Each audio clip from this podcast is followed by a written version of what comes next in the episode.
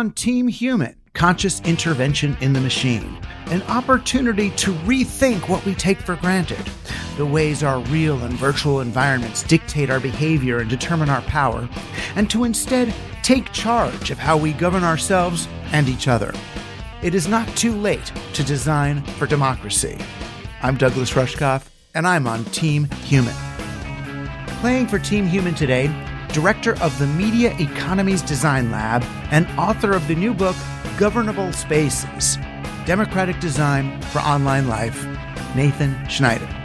You know, the structure of the early internet, you know, developed as a kind of tool for research institutions funded by the Pentagon to talk to each other, um, depended on this logic of servers. And servers are always plugged into somebody's wall, and there's always a kind of single point of failure. Nathan is going to show us how the styles of governance embedded in our online platforms change the way we understand governance in real life. It's time to intervene on behalf of people and all living things. I'm Douglas Rushkoff, and we're all on Team Human. We think it doesn't matter when a platform like X Twitter is run by an all powerful owner. Most of our online worlds are basically run by what we hope are benevolent dictators. After all, if we don't like what they're doing or allowing, we can just leave, right? But in most cases, we're just jumping from one rich dude's idea for how the world should be to another rich dude's idea for how the world should be. And while governance is something I don't usually like to think about, I'm sure the topic isn't high on most of your favorite things to figure out in your spare time lists. It actually matters.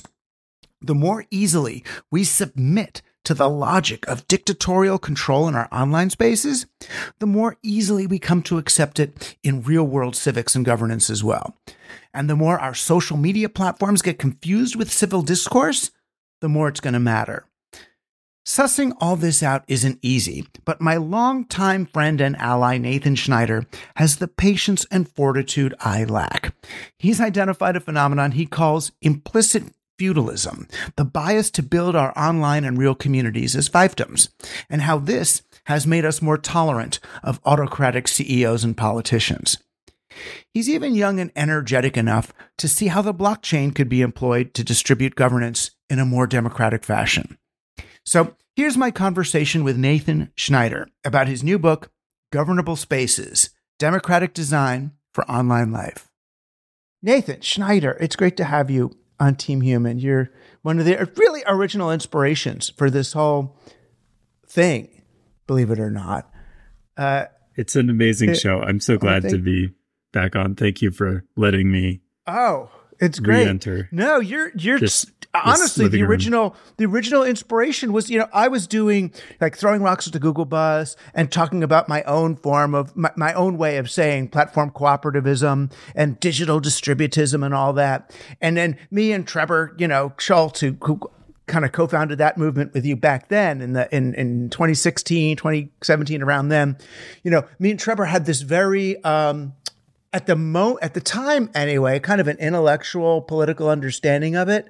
And then when you started speaking about it, I could hear the echoes of, and I mean this in the good way, Catholic social teaching and sort of grounded, um, grounded real world. Oh no, this stuff actually matters to real people in real neighborhoods with actual factories. And it's like, oh, right.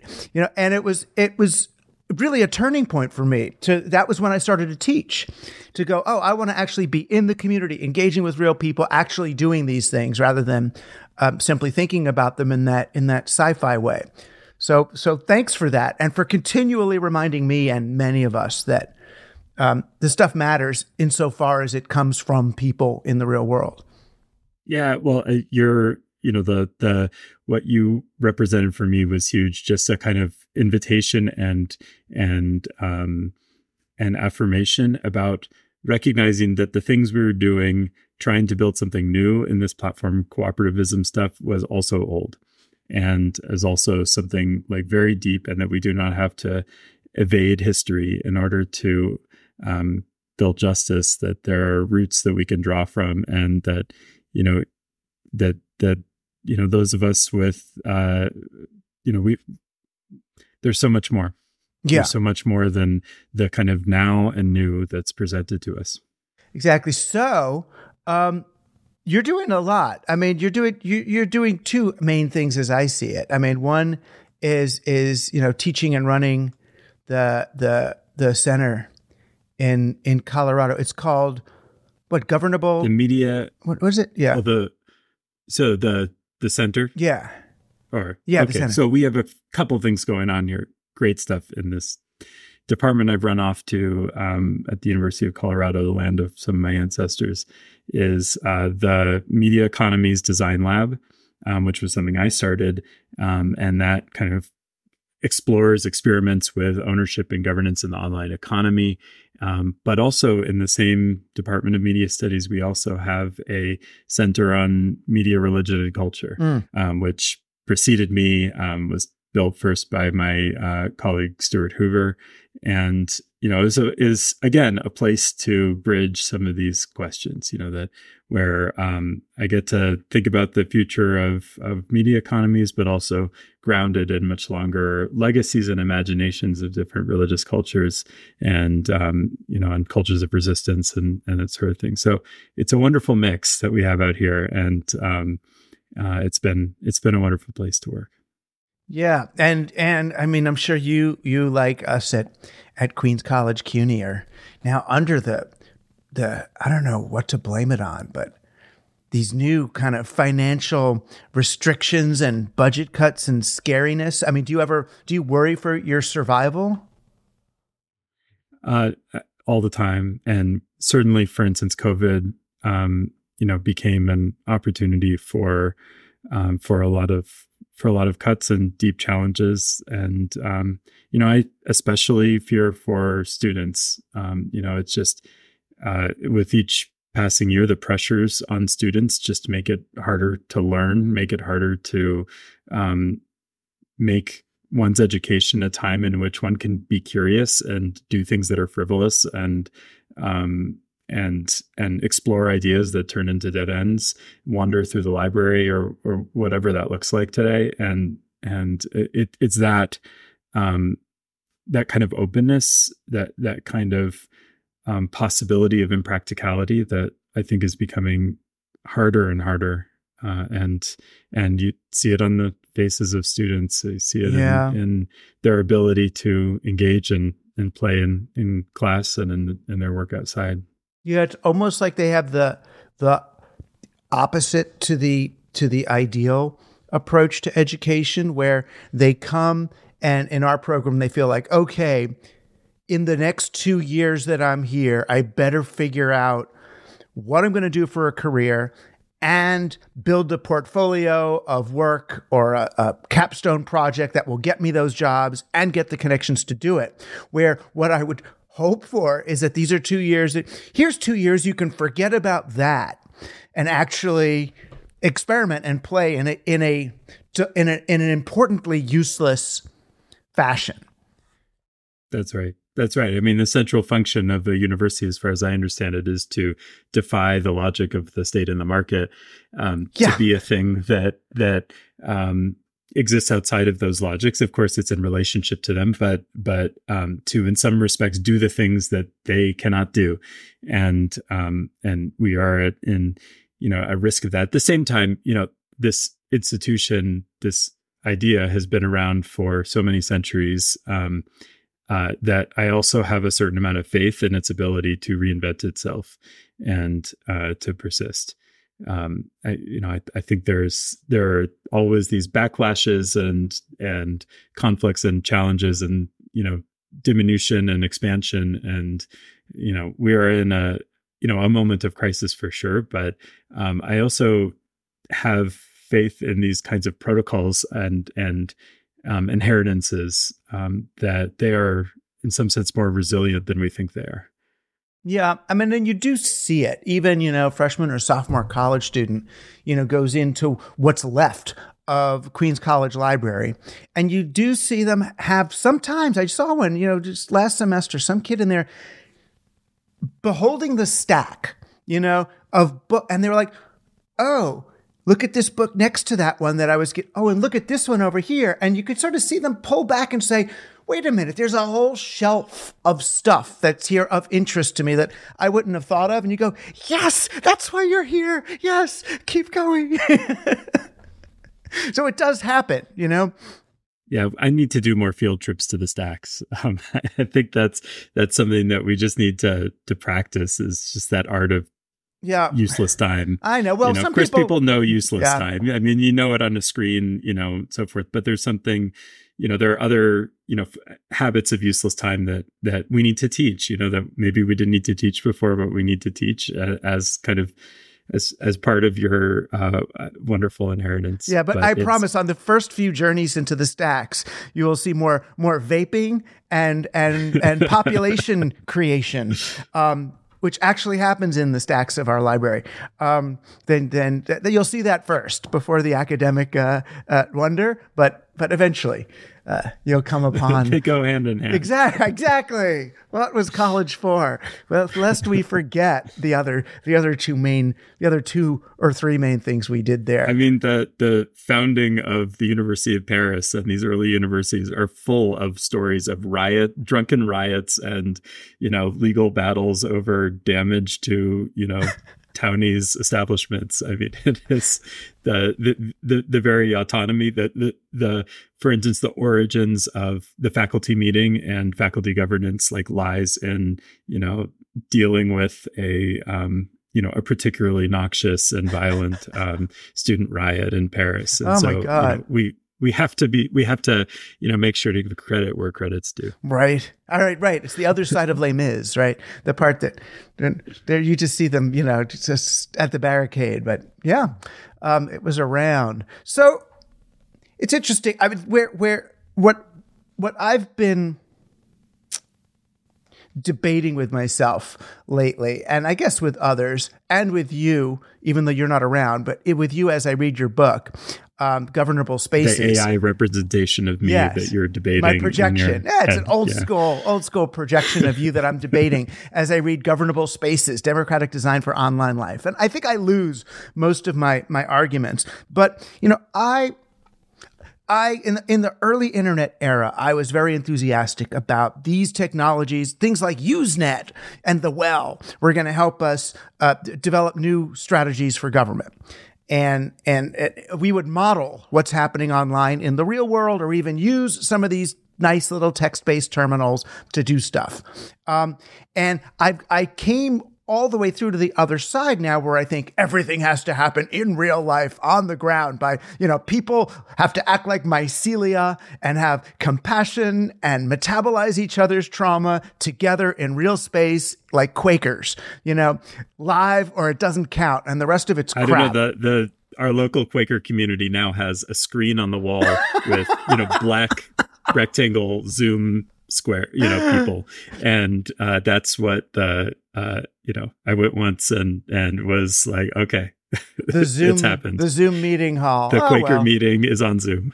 It's hybrid. I mean, it's nice for the the for the utility value of the meeting. I can understand it works, but for the the the the creation of rapport and solidarity and and the fraternal quality, I don't know.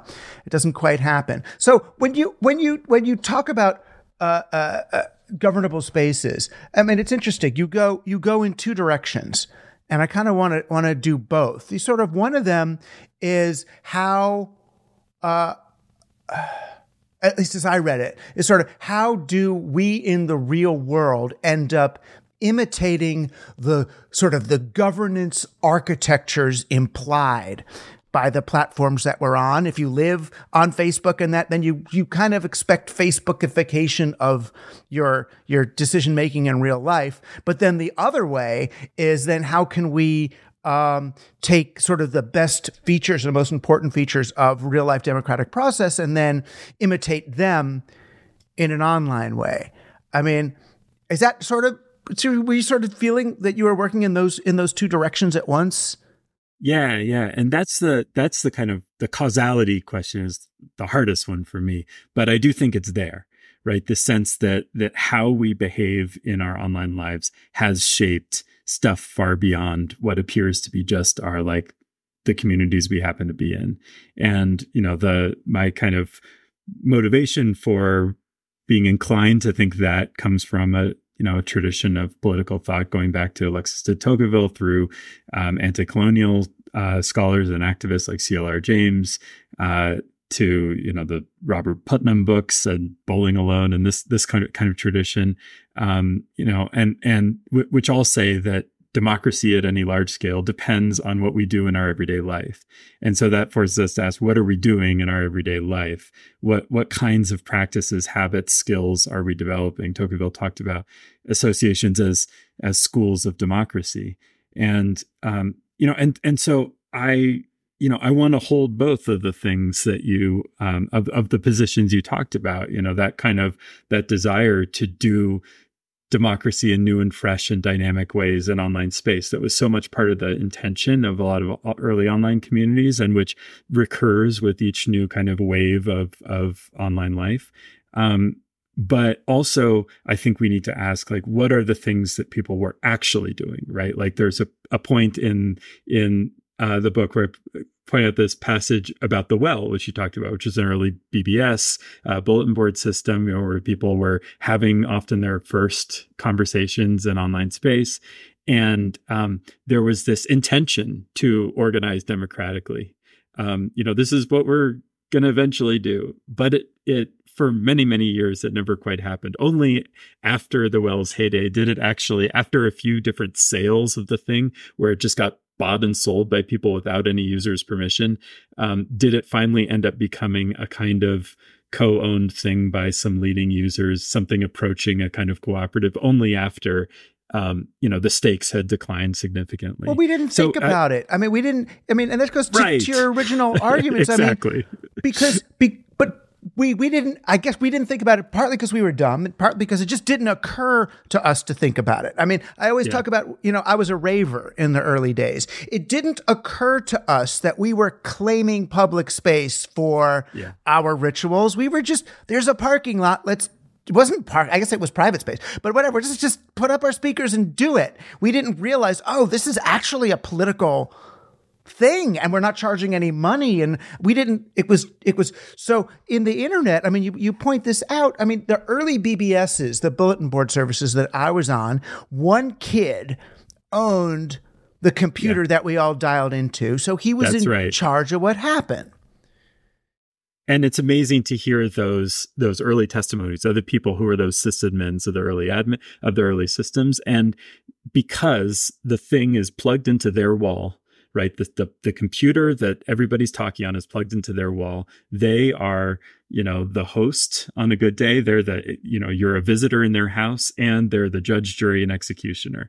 And this is the origin point of what I end up calling, you know, to use a very a- ahistorical, you know, um, uh, uh, term, implicit feudalism, right? This right. idea that, that while calling ourselves democratic, we're actually practicing what um, you know self understood enlightenment french people um, uh, uh, thought the middle ages did which was this very rigid and and structured and hierarchical and and kind of antique um, way of organizing. The middle ages were actually much more interesting than that. Right. But um, nevertheless we end up with this system of a kind of astonishing um, rigidity where the admins and mods of an online space are essentially an absolute control and they they exercise their power through censorship and exile.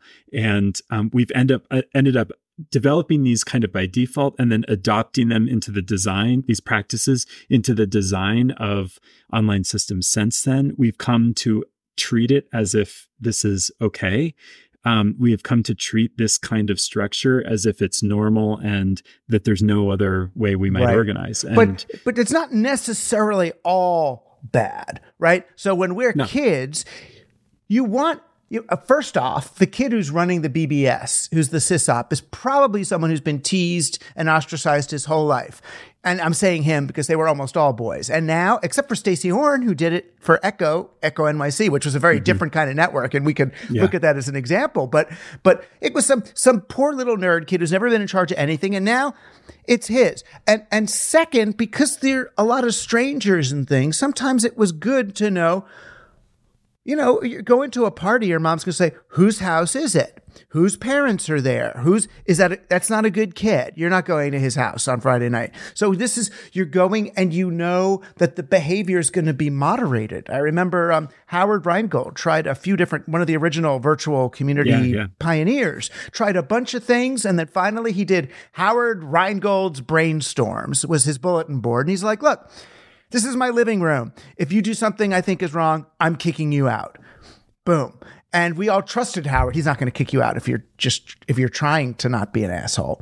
You know, if you're an inadvertent asshole. But if you're a dick, you know, he's going to say goodbye.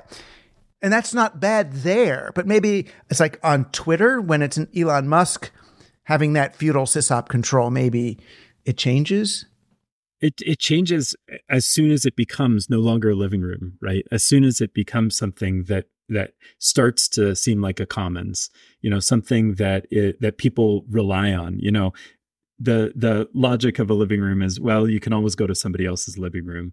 But there are some you know increasingly these online spaces are places that we don't have the option to leave. We depend on them for our livelihood for our ability to participate in um, you know, in, in what we need for um, our survival. Um, they become places where we form, you know, peer to peer relationships separate from the relationship with the, the admin. They become more than just a living room, and um, and and at that point, that structure is really inadequate. But it's been very hard to move out of that structure, in part because of culture.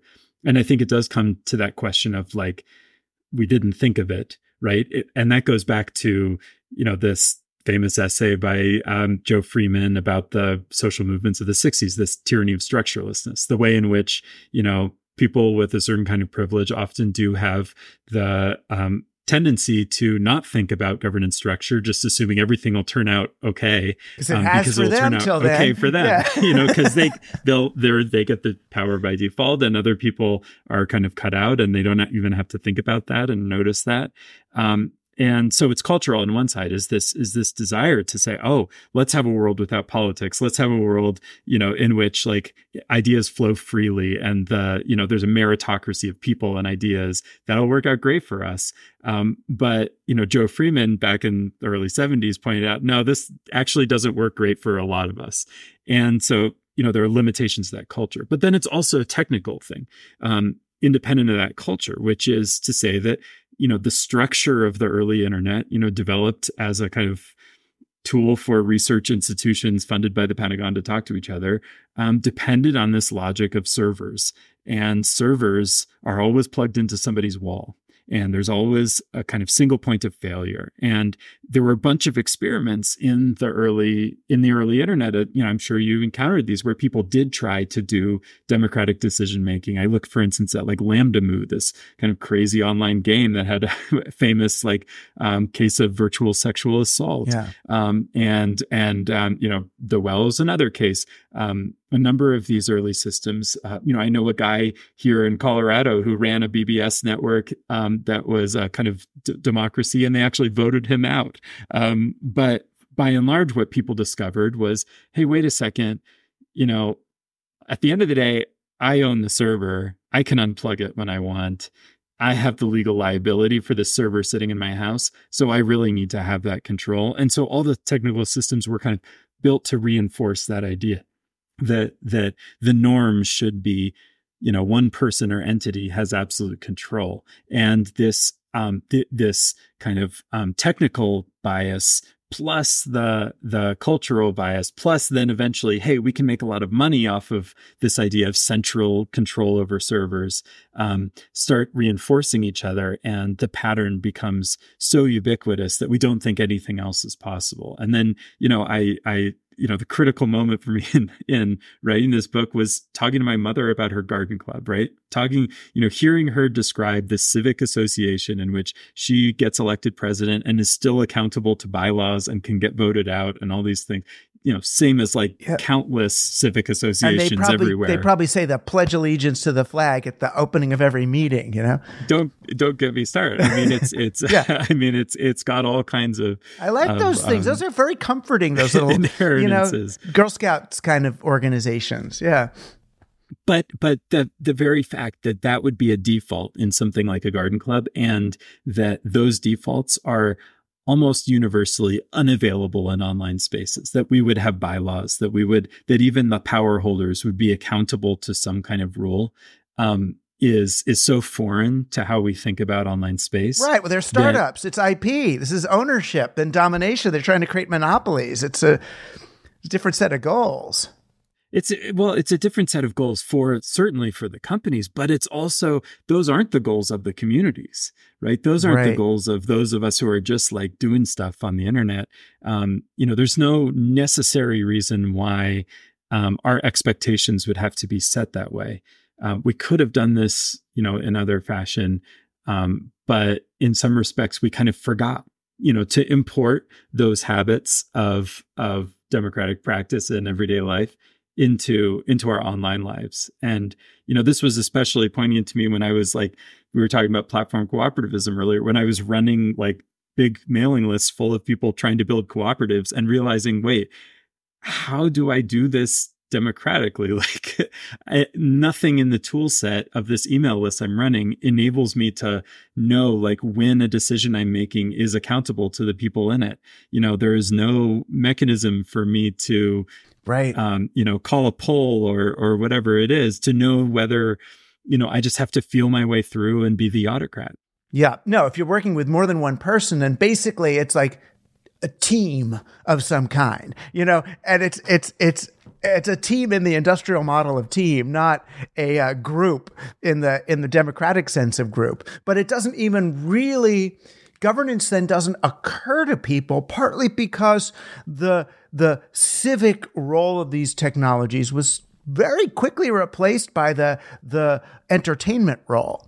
You know, it's like how long did public access television remember to get a cable uh, contract, the the company would have to give like two channels to the community, and it was just blank most of the time. No one no one sees that opportunity for local media. And the same with the internet, which may have once been about civics. It's weird. For me, the turning point, and and I, I look at, at your book in some way, because I'm egotistical, as a bookend to my own um, open source democracy, which is this uh-huh. book I wrote in like during the Howard Dean campaign, which was the first one to sort of make use of the internet for politics.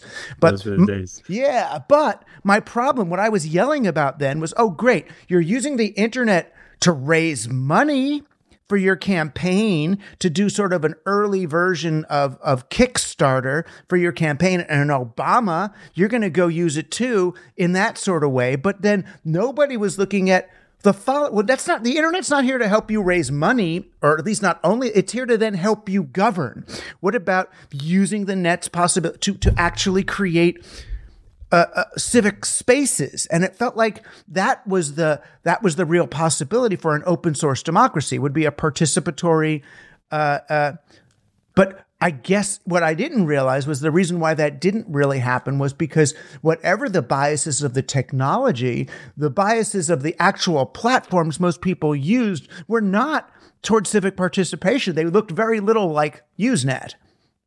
Yeah, and they, I, I mean, I wouldn't d- dismiss like the the educational or the the sorry the um the uh, entertainment right because because when you look at like these civic associations and in other aspects of life you know we have uh, you know across europe there are like cooperatively owned sports teams like and even like a local um, sports club you know is often you know collectively governed in some way. There are bylaws there are structures there are people who are on the board and things like that.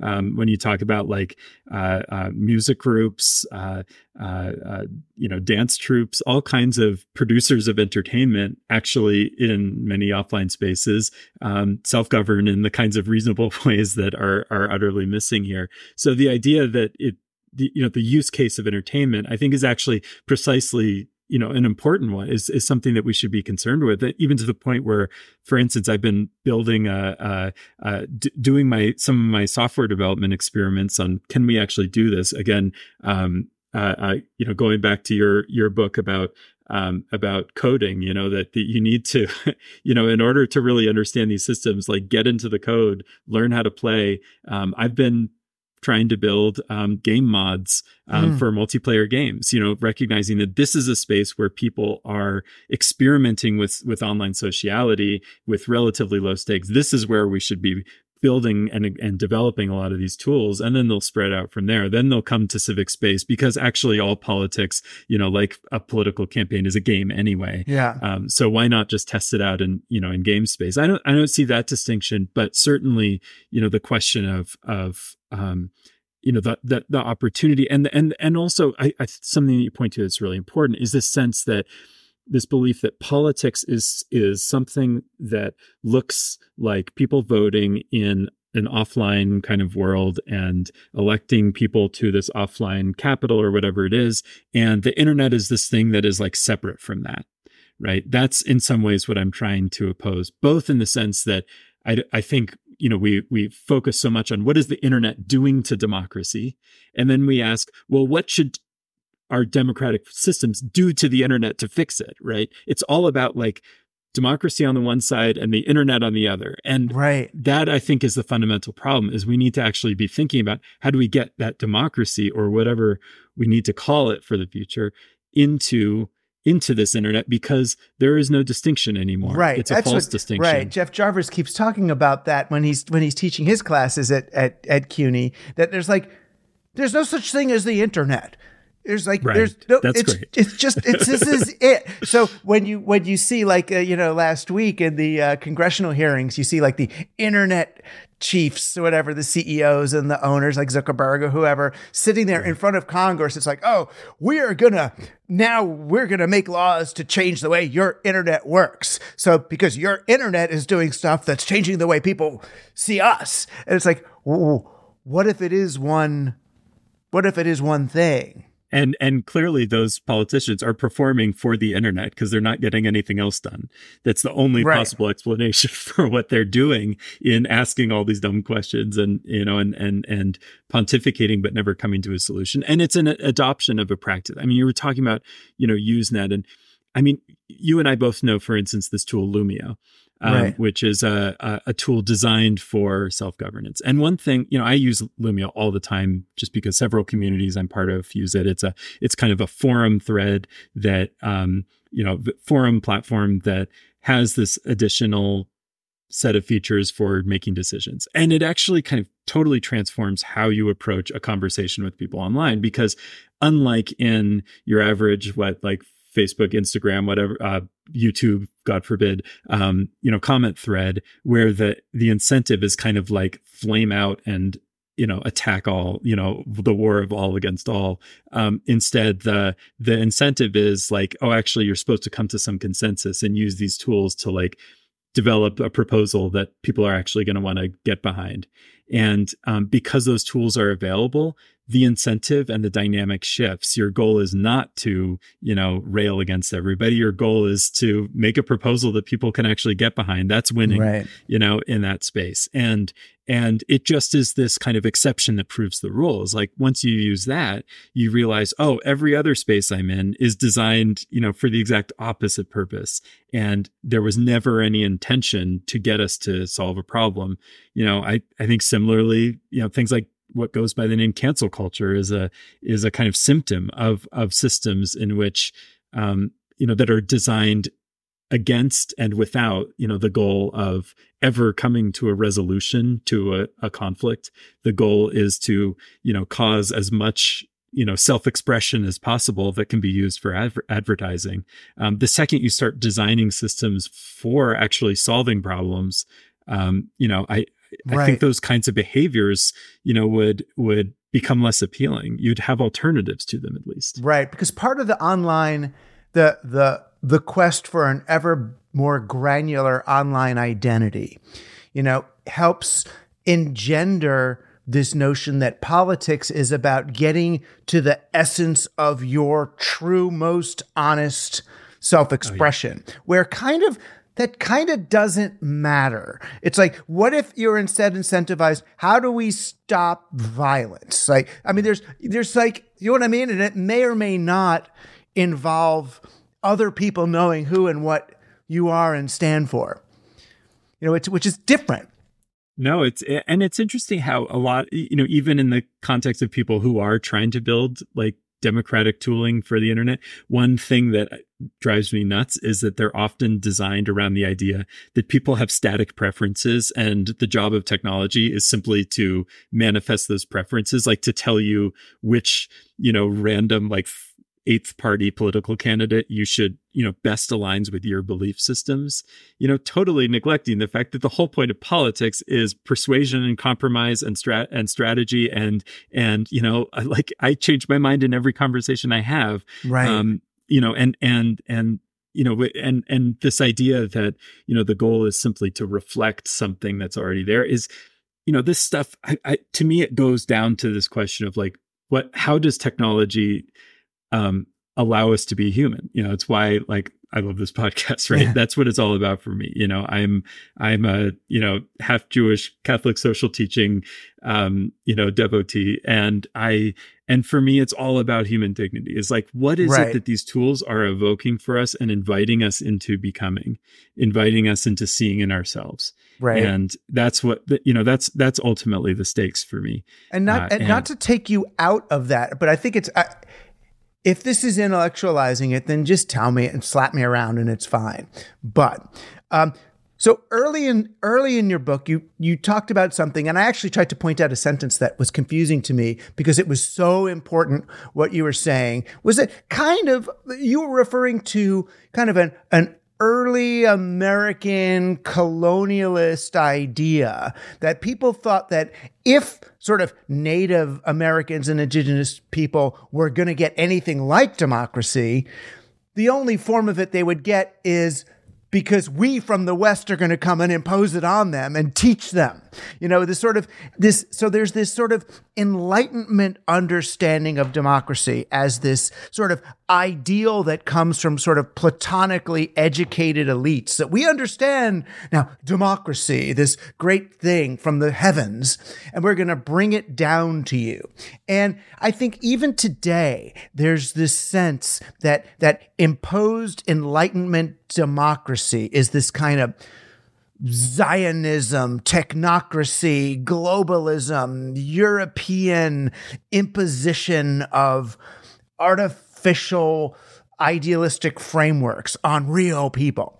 And there's there's another not that it is, but I, th- I guess it falls, it, it can fall into that trap, which is why I feel like you're suggesting that there is uh, almost more like what David Graeber describes in that great book with all those different worlds, uh, all those yeah. different civilizations finding different forms of democracy, that there's kind of a, a, a, a more natural, bottom up, pro human participatory democracy that can emerge from a, a, a, a, a a, a, an appropriately kind of uh, curated or or uh, uh, I don't even want to say educated, nurtured community. And, and I love that that book, The Dawn of Everything, on the Graeber and Wengrow book. Um, you know, I, I read it while I was writing this one, and and you know, churned through it in three days, and you know, could have read it three more times yeah. over. It's, um, uh, you know, not because you know, and I think there's a lot to be, you know, critique there and so forth, but there couple things that are so vital to what you're saying. One is that you know it tells a story of the enlightenment as emerging through encounter right not right. through a single culture discovering something you know which was nonsense because again you know the middle ages were full of really interesting democratic structures um, and um, you know for instance uh, you know i think of a case like of a town called Lucca in Italy, where where they had uh, a statue of Jesus Christ as the king of the town, so that no none of the nobles could become king. Right? You know, all kinds of clever ways of keeping power in check. Um, and uh, uh, but that encounter with with indigenous communities, you know, Wang, uh, Wengrow and, and argue was really like the wellspring of beginning to be able to articulate democracy in in a, in a modern sense. And what I just love about that book too is the variety, is that that that sense, that argument that human beings have lots of ways to to self govern, and um, out of that, reading that book, um, my a colleague and I, Federica Carugati, um, mm-hmm. who's a political scientist, started this project called Governance Archaeology, where we started more systematically categor- cataloging wow. you know diverse uh, uh, practices of self governance throughout history around the world, um, and starting to develop partnerships with communities that are stewards of these practices. Um, because we believe that it is deeply important to have access to a much broader range of repertoires. Um, and and that to me is the dream, right? Is is to um, of online spaces is to be able to have this low cost space of experimentation with lots of different governance practices and and possibilities um, because we're able to start and stop and and morph these things much more easily than we can you know with territorial governments and so we can stop confusing democracy with the US constitution or whatever um, we can instead recognize this has to be an ongoing and evolving tradition um, in conversation with a much wider range of of legacies that we can draw on. And you know, I think of like the you know Jefferson's library, right? It's such a crucial you know thing it is it's you know it was the founding library the set of books that started the the library of congress ended up getting burned down blah blah blah but it um it it is this signal of you know it's full of books about ancient greece and rome right and it's him kind of trying to attach the government he wanted to build to this particular legacy. And every time we build something new, we are drawing from a repertoire of what we think we respect in the past. Of course, he didn't have books about, you know, the indigenous cultures that he was also borrowing ideas from. Um, but um, and and at the same time denigrating and trying to destroy. Um, but uh, uh, but we need to be intentional today about about our repertoires of the past, our understanding of the past, even while we open the door to the future. And and the past, I think, from my mother's garden club to you know so many different um, uh, uh, habits of governance around the world, all they when you contrast them to what we do in online space, it's embarrassing. Right. You know, it was embarrassing to me when I heard my mother talk about her garden club while I was trying to solve a problem in this like large email list and realizing, oh shit, like you're doing you're doing this so much better than we are. Um, what is wrong with us? Right, and it's so simple. You know, it's so simple. They don't they don't even need a a computer to do it. But you know, so there's really a couple of reasons why this happens. So the first, and we kind of talked about it, is this implicit feudalism of these platforms because some dude owns it and that's the way it is and because it's it's it it has that you know feudal style culture, it represses the the what you call, and I, I like this term, the effective voice of the people there. Then the second thing, though, because you talk about the past, you know, well, a lot of people remember the past and the American way as a land grab, as homesteading. Yeah. And we, there was a great book about homesteading. I forgot the title of it, but the subtitle was Homesteading on the Digital Frontier. Yeah, that's Howard Rheingold on the Well, right? Yeah. Oh, right, right. yeah, right. Yeah, the virtual and community. Yeah. Virtual community, homesteading on the digital frontier. And it yeah. sounded great at the time, but then you realize, oh, wait a minute. Homesteading, the tr- is people, is basically white guys going running out there and putting a flag on the ground saying, this is mine. Yeah which is yeah. not a very commons based approach to to the, a new a new a new territory. And that that metaphor is so alive and well in you know it, I mean it was part of the well moment in the 90s, right?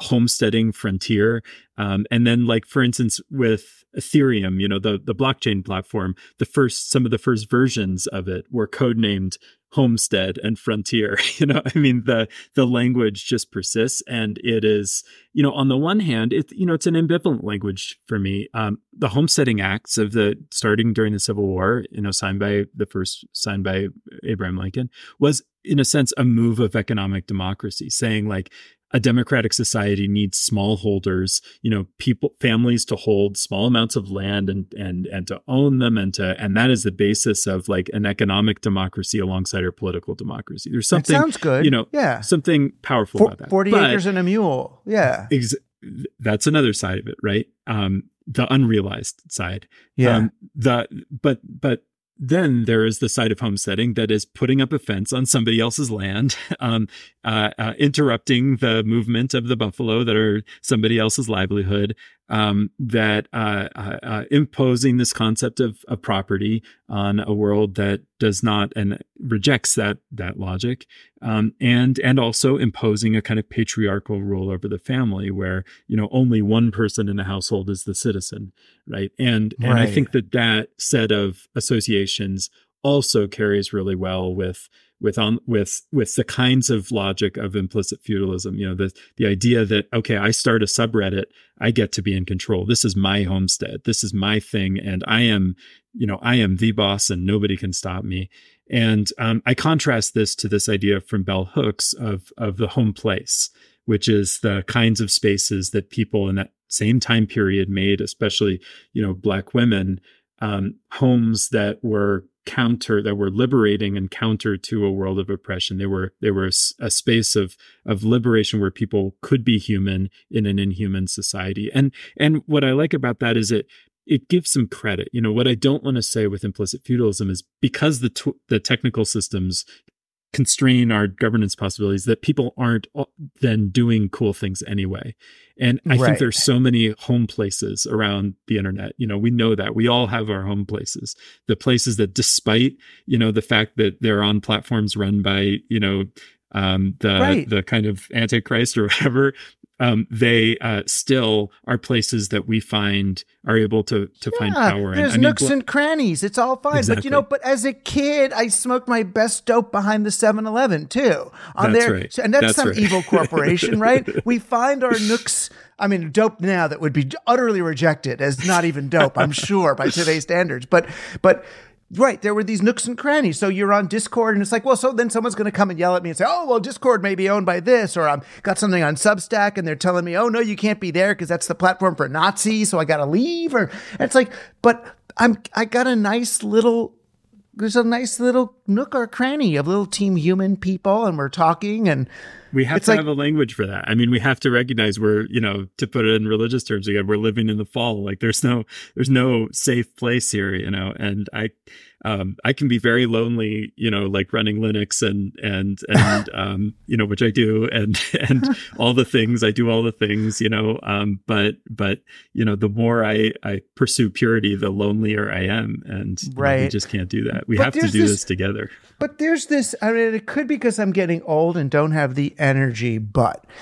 uh, often when I see like the governance, the online governance people coming, I just think, Oh man, there's going to be so much spinning of wheels here. I mean, there were some great folks that came onto the Team Human Discord, and these are people who are from uh, uh, like a third level blockchain cooperative universe, and they're like, okay, we're going to develop a governance structure for this Discord, right? And it's a Discord that's got maybe you know between 30 and 70 active people on it, you know, once a week. And it's like, and so there are all these categories. Okay, how are we going to organize categories and subcategories? And who's going to be in charge of it? And how is this going to happen?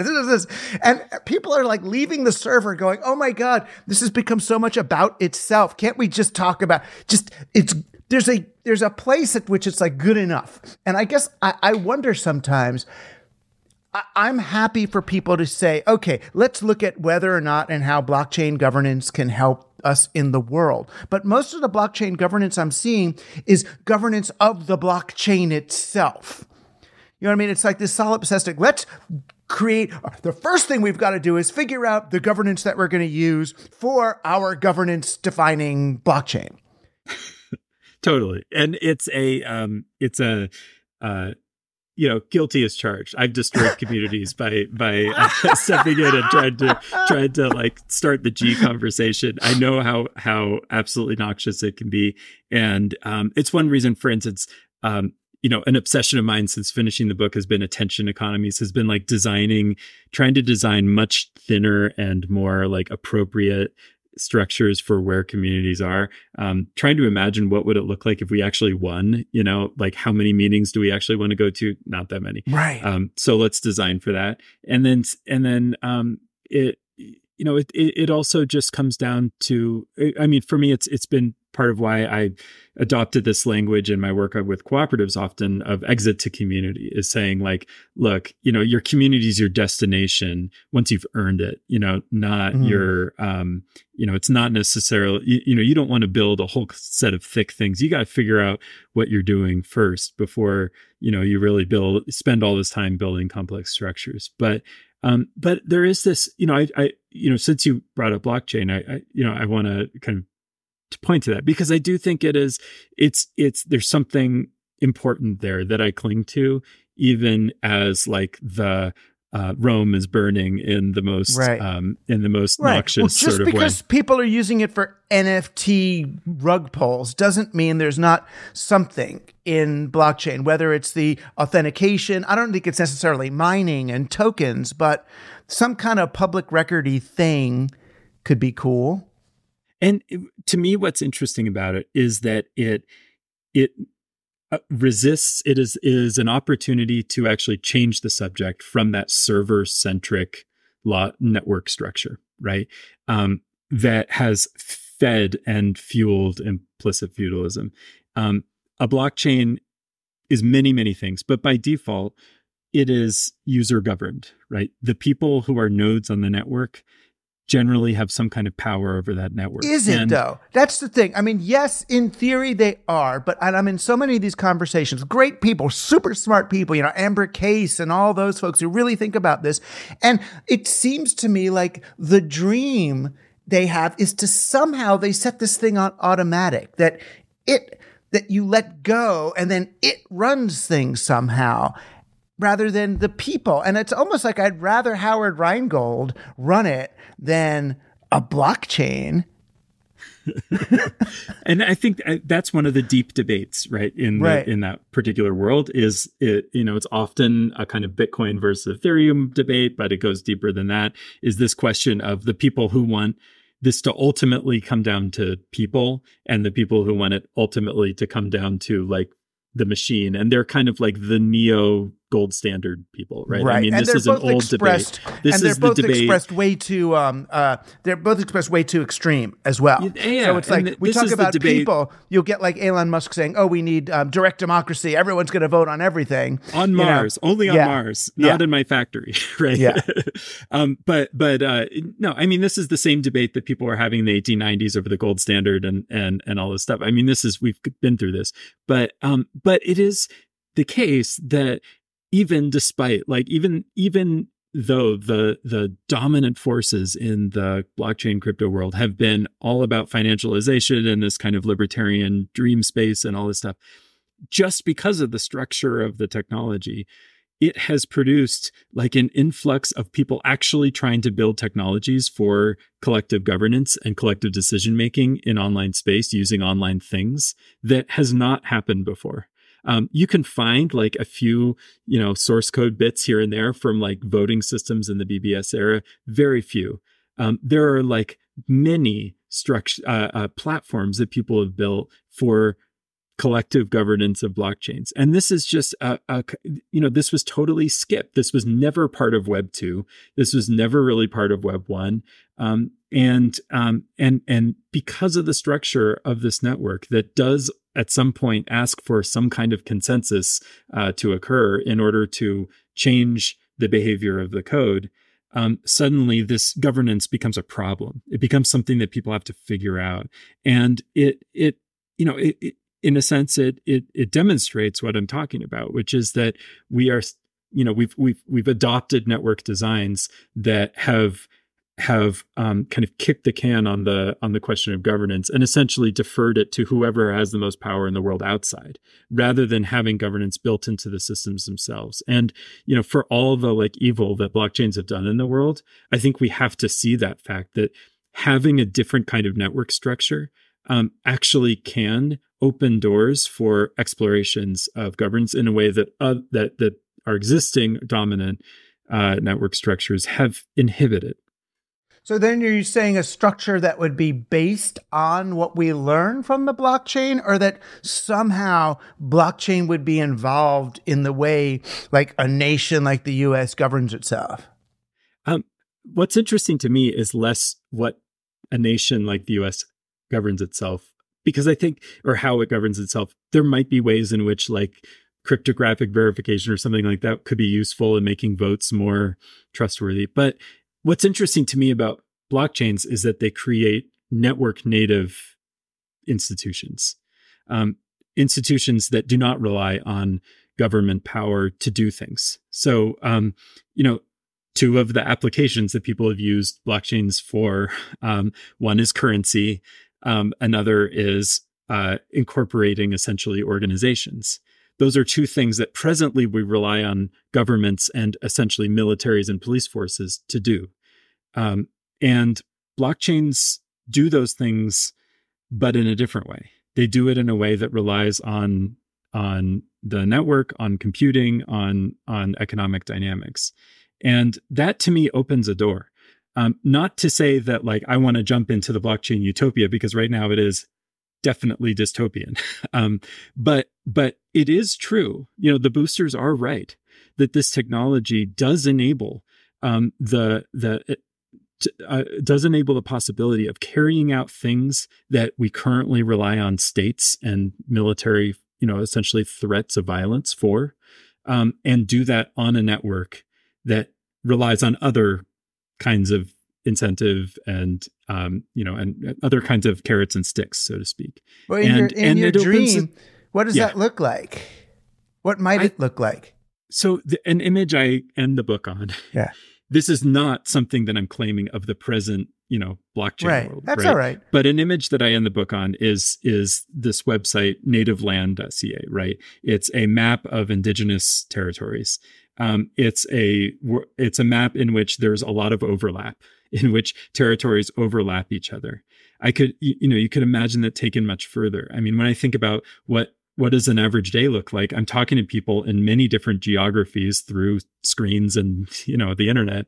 Um, what does my kind of political citizenship look like if it were you know network you know built on networks? It would be distributed. It would be it would be all over. I would have maybe multiple forms of citizenship. Um, i would be um, uh, i wouldn't just be reliant on my you know my territorial identity as as the sole thing that gives me so you know citizenship or sovereignty but instead to recognize that there are many ways of um, many places of imagining ourselves as as political subjects as full citizens um, as as as belonging. I, I, guess what i'm what i'm looking for is a is a uh, not that you're doing a startup here but a use case. Uh-huh.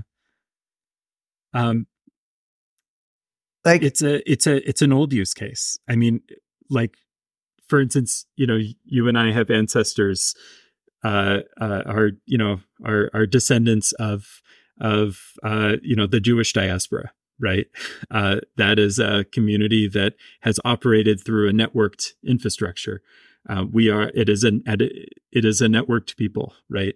As much as even like the nation state of israel tries to claim you know now there is one place. No it is it's a networked people. And there are many many networked people.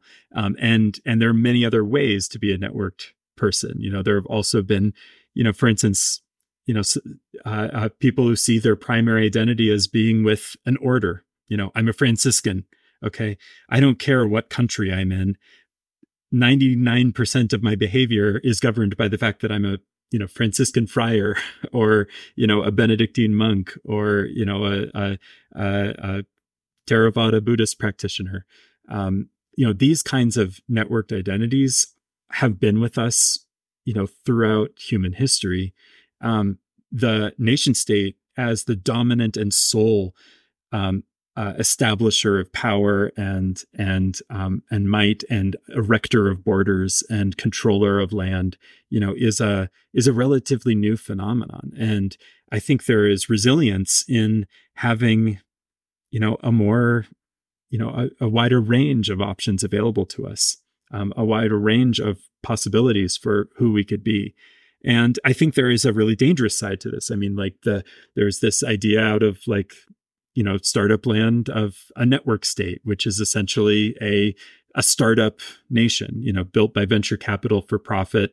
Um, you know let's replace the state with venture capital. That's a very very real um, you know that's kind of the dominant you know driving imagination you know for a lot of people in these contexts. And you know what i'm trying to point to is you know is a sense in which i think they're they're interested in something that's real like i i don't think it's here now but i think it is there's something about that where that we're maybe going toward and if that's the case we need to have alternative imaginations other than you know the the mold of the startup um, right. as the way in which we imagine these other ways of being yeah, I mean, I guess there's somehow there's a sense of relief for people in that. If we could just follow Musk oh. or Thiel or somebody and they'll let build them the run the thing. show. exactly. I mean, and and to be fair, part of me, not that I want them to do it, I would love there just to be a mayor in my town who makes the decisions and uh, just I want to agree with them most of the time. Yeah. You know? Good totally, enough. totally. Totally. I don't want to be constantly like AI examined for my preferences and and or or forced to you know content. I mean, most issues like we should just be able to kind of you know trust each other. We have, I mean, yes, yes. I want to absolutely. proxy, proxy to someone who knows better than me. but um, yeah, but I guess you know, and it was Jefferson talked about this too. There's some, there's some kind of responsibility we have for civics, you know, for actually maintaining those things. And luckily, as your as your your mom or grandma, you know, can show you, you know, they we've got the rule books. I mean, people if people have left easy rule books for civics, if you just want to do it in a straightforward and simple way. It's true. And yet I, you know, I think we do have to rethink those rule books. You know, I don't, yeah. I don't, I, and, and that's the, in this age, the, in a digital fucking that's age. That's right. I mean, if we're in 500 you know, when I look at, for instance, like my password manager and the hundreds of places I have accounts, and I think, okay, do I want to go to meetings for all of those? No, of course not. Of course not. Right. But there are a few of them that do matter to me.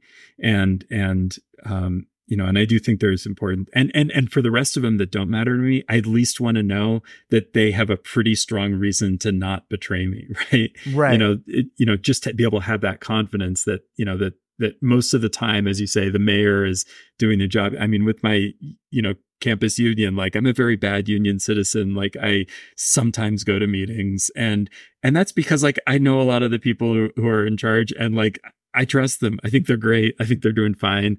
And, um, and that's cool, you know? Yeah. And, but, but you look at how many things like, you know, I've got a teacher's retirement account in this thing called TIAA CREF. And in there, there are these funds like S&P 500 index funds, which means I have shares in 500 companies that are doing bad things to people and they I could participate in their governance. You know, yeah. if if there maybe were a blockchain that let me do it, you know, at scale, right? it I, I mean to me it's it's you know the the, the key question. It, it, the key challenge is just to open up the question, be able to say, like, look, we have we have the chance to design. What are the things that we actually want and expect and need? You know, um, right. to to be able to um, uh, to to find the right balance somehow rather than just assuming oh there's only one way that's going right. to be done and and it at the best moments like in the in like these weird subcultures of governance obsessed crypto people you see them like coming up with actually novel governance structures uh, novel voting systems you know voting that is continuous so your vote is always sitting there and you can withdraw it at any time and you know things that we just don't get to try um, in in in you know the the systems that we tend to associate with democracy. And that is kind of the plea here from the beginning. It's a plea you know to people designing technologies. It's a plea to communities who have the capacity to experiment. It's also a plea to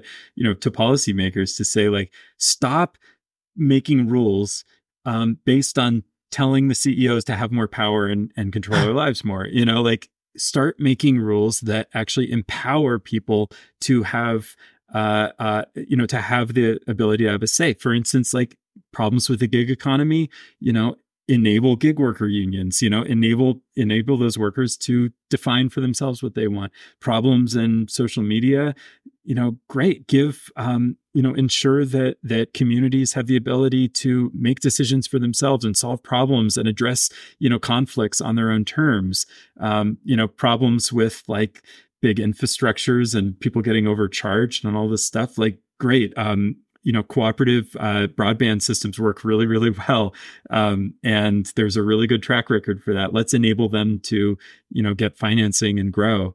Um, you know there's there's a whole set of approaches that we could use to rethink how we do how we solve problems with the internet and with society that the internet like is in this kind of death grip with. And um and uh and and but you know we have a choice we can we can we can address those problems through autocracy or we can address them through democracy. Right. And the interesting thing is that I, would argue, even though, I mean, autocracy sounds um, Trumpish, I, I would argue that there's a sense of disenfranchisement on both ends of the political spectrum yeah. that, you know, would would hear a a would would be called to action. You know, I, I think that they would they both want the kind of outcome you're talking about. They both want some sense of, of yeah. recognition and participation that they're not getting in the current system. I, I really believe that, and and part of that belief came to me from um, reading the like the minutes of meetings from the populist party in the 1880s when I was working on my last book, uh, you know, the Everything for Everyone, which is about the cooperative movement. And, you know, I was trying to figure out who are these populists? We keep, everyone hates populism yeah. or like the, you know, New York Times hates populism uh, these days. So what, you know, who, what is populism? And, you know, there were these people who called themselves populists. They elected the governor of Colorado in 1892. Um, and they were actually the forerunners of the progressive movement. Um, and the, the leaders were very, very intentional in that in that work about um, they knew that demagogues could show up and they were dealing with a lot of angry people, but they were very intentional about enabling democracy in everyday life. They saw that as the antidote. And, and that's why they supported farmer cooperatives and unions and all kinds of practices where people could solve their problems together and feel their own power. And that was resting on the belief that if people feel their their own power they won't turn to the demagogues. Um, and and they saw that anger that people have that disenfranchisement as something that could go in in either direction. You know it could go toward demagoguery or it could go toward you know a real healthy social movement. And the difference for them was that was enabling people to have that feeling um, that you know that, that they have a that they have a say. They don't have to just turn to the person who says i alone can fix it. And and i think they were absolutely right. And you know it's that insight that you know that i'm trying to build on. Well from your lips to society's ears. Uh i think so. I mean that's certainly the team human approach. And you could be when we do have a governance council you can come and uh you could help us organize the team come human. And, uh, consult. Can I? Can I yeah, consult? yeah, we don't get into that into the, that particular hands-on territory much, but um, I I refer all um, to you and your work and your and your program and your book um, for uh, uh, ways of ways of doing. Um, 21st century digital media environment uh, organizing and civics in ways that don't just impose some Bitcoinification or uh, feudal uh, feudal uh, digital empire and uh, entertainment and sports and games. Don't forget that. yeah, yeah. When I was saying entertainment, I kind of meant the reality TV entertainment of digital. That that people don't look at their computers as ways to type and participate anymore, but just a way to look at yeah. videos. You yeah, know, the consumption like, uh, politics. Yeah, yeah, right. That it kind of it's the television environment more than the digital one. If we got to really embrace the possibilities of this again, um, but we, hopefully we will. There's still time, right? There's time. There's time. I think there's some time, but it's it's you know I think it's sticky. I mean, the world is you know there. It depends who there's time for. I mean, like the Earth will be around for for a while. The question is whether it'll let us stay on it, you know. and, right. And uh, you know that that's where the talk, clock is ticking, and it's our, you know, it's up to our ability to like figure out how to do some basic things that we can't seem to figure out how to do right now. And yeah. you know, that's another you know crucial thing for me. And this is is like, you know, we we're really failing at making some basic decisions that we need to make to survive. Well, it's time to start making them, whether it's Lumi- Loomio or Polis or the next uh, the next great platform. Um, I'll be there. I'll sign the user agreement. And, uh, well, yeah, I'm. It it won't be a tool, but it's. A, no. um, yeah, I, I, I do, I do, uh, you know, I fall for the, the solutionism. I fall for the hope that, you know, I, I love a new app, you know, I, you know, I, I fall for, for the dream, um, that all we need is just, you know, that, uh, uh, that thing to come in and fix this. But right, they figured it out. yeah, yeah, but I thankfully, know. I'm I'm part of a department full of full of smart people who uh, constantly remind me of the you know the the cardinal sin of media studies, which is technical technological determinism. yeah, well, that is our sin. I know but it's an easy way to see things sometimes, but I know but we're not. It's not the Team Human way. It's, not, not, the, Team, Human, way. No. no. Well, thank you though. Thank you for being on Team thank Human. You, thank you for your work. Good luck with this uh, with this book and your your continuing uh, uh, your continuing efforts to uh, bring some some sanity, clarity, and goodness to our uh, to our civic and and technological worlds. Yeah, what you said Thank you for yours.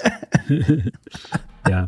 All right, everybody, get this book or steal it, which is fine. No, it's, it's free. Civic. It's free. It's free. It's free. It's free. open access. You can download it on as well. Download February it and pretend you're stealing it. If you get that, if it gives right. you a little thrill, it's fine. Yeah, no, I'm spaces. sure you can get it off of an illegal site, even though you can also download it off of UC right. Press um, and they have these beautiful editions uh, online. Yeah, it's it's great. But know, yeah, if, if, it feels out, better to you, yeah. you could totally steal yeah. it. Excellent. Whatever works. All right. I know if you're in the Abbie Hoffman thing, if you got to steal it, just go somewhere and steal it, but you could have it for free. It's all good. All right. All right. Thanks, Nathan. Thank you, Dad. Bye bye. And thank you for being on Team Human. Our guest today was Nathan Schneider, and the title of his new book is Governable Spaces Democratic Design for Online Life.